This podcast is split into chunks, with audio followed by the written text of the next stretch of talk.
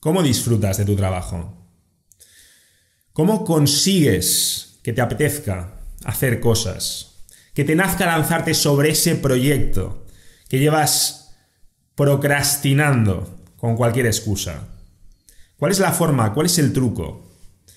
Porque muchos de vosotros me hacéis llegar vuestros halagos de que casi soy una especie de superhombre, que no paro de hacer cosas, que tengo una energía sobrehumana, etcétera, etcétera. Pero por otra parte, también me habéis dejado algunos caer que, que bueno, que, que claro, es que yo hago cosas muy chulas, que mi trabajo es muy gratificante, que yo trato temas muy apasionantes, que es normal que esté tan motivado, pero que cómo puede esa motivación trasladarse al pobre mortal que tiene que hacer tareas mucho más prosaicas.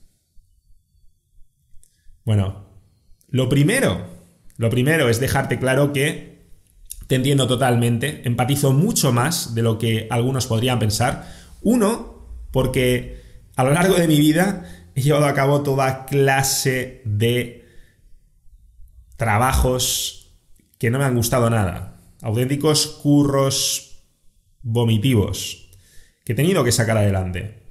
Y número dos, mira, esta semana, por ejemplo, para lanzar un producto que quiero, que quiero lanzar, que es parte de mi proyecto, que es algo que a mí me interesa mucho, y para hacerlo como yo lo quiero hacer, tengo que personalmente trabajar con un programa que no me gusta nada y además no domino.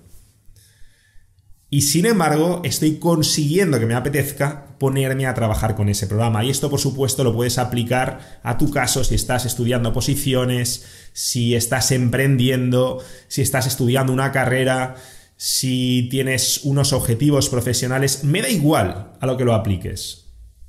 Pero tienes que entender que la técnica para hacer que algo te guste es siempre la misma.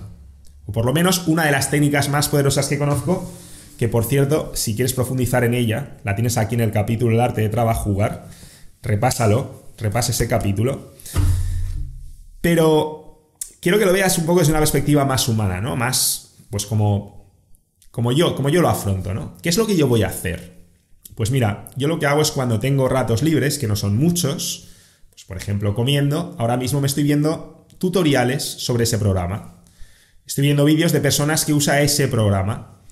Estoy viendo, estoy tratando de entrar en contacto con frecuencias mentales, con frecuencias emocionales, y esto no es algo esotérico, me refiero a las emociones que experimentan estas personas, porque como sabes las emociones se contagian, pues estoy intentando empaparme de todo ese universo de apasionados del programa que a mí en principio no me gustaba.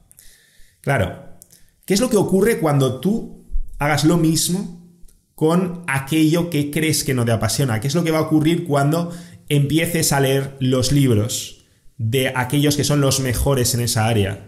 que tratan ese tema o esa especialidad o esa disciplina que tú crees que no te gusta y que la tratan con pasión, que la viven. Si constantemente te estás formando y reciclando sobre ella. Lo que va a ocurrir es que te va a empezar a gustar más y más. Que te va a apetecer empezar a ponerte a prueba. Como yo, que después de, ver unos cuantos tutoriales, ¿no? Pues me apetece ponerme con el programa a ver qué soy capaz de hacer. Y esto, insisto, son cosas que puedes hacer en tus ratos libres. Así que, ¿cuál es la conclusión? La conclusión es, si quieres hacer que algo te guste, si quieres hacer que tu trabajo te apasione, si quieres que te apetezca, desarrolla hobbies, desarrolla hobbies, desarrolla aficiones que tengan que ver con ese trabajo que tengan que ver con esa tarea, con esa disciplina.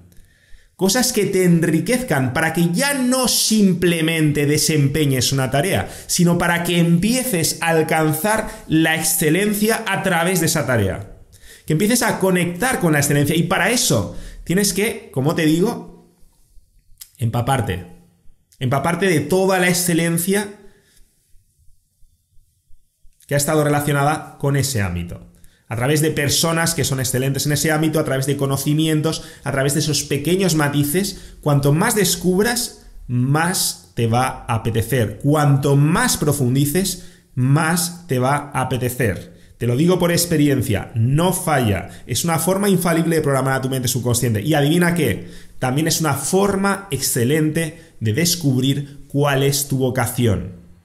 Porque si tú haces esto y pese a todo, te sigue sin gustar, si tú le dedicas tiempo a profundizar en la materia, averiguar todo lo que puedes averiguar, aprender todas esas pequeñas técnicas que te hacen mejor, a entender la motivación que hay detrás de todo ese campo de estudio de servicio de lo que sea a lo que te quieras dedicar, si después de profundizar en ello, si después de empaparte de las mejores mentes que se han volcado sobre eso que a ti no te apetece, si después de todo eso, durante un tiempo razonable, sigue sin apetecerte, entonces es que probablemente no sea tu vocación. Y entonces que muy seriamente tengas que plantear un cambio y enfocar tu vida de otra forma. Espero haberte ayudado. Suscríbete. Nos vemos pronto. Comparte este consejo con esas personas que sabes que lo necesitan. Y hasta pronto. Ganador. El éxito integral es avanzar en tres áreas clave. Realización profesional, plenitud física, maestría emocional. Ya tienes tu canal para cada una. ¿A qué esperas? Suscríbete.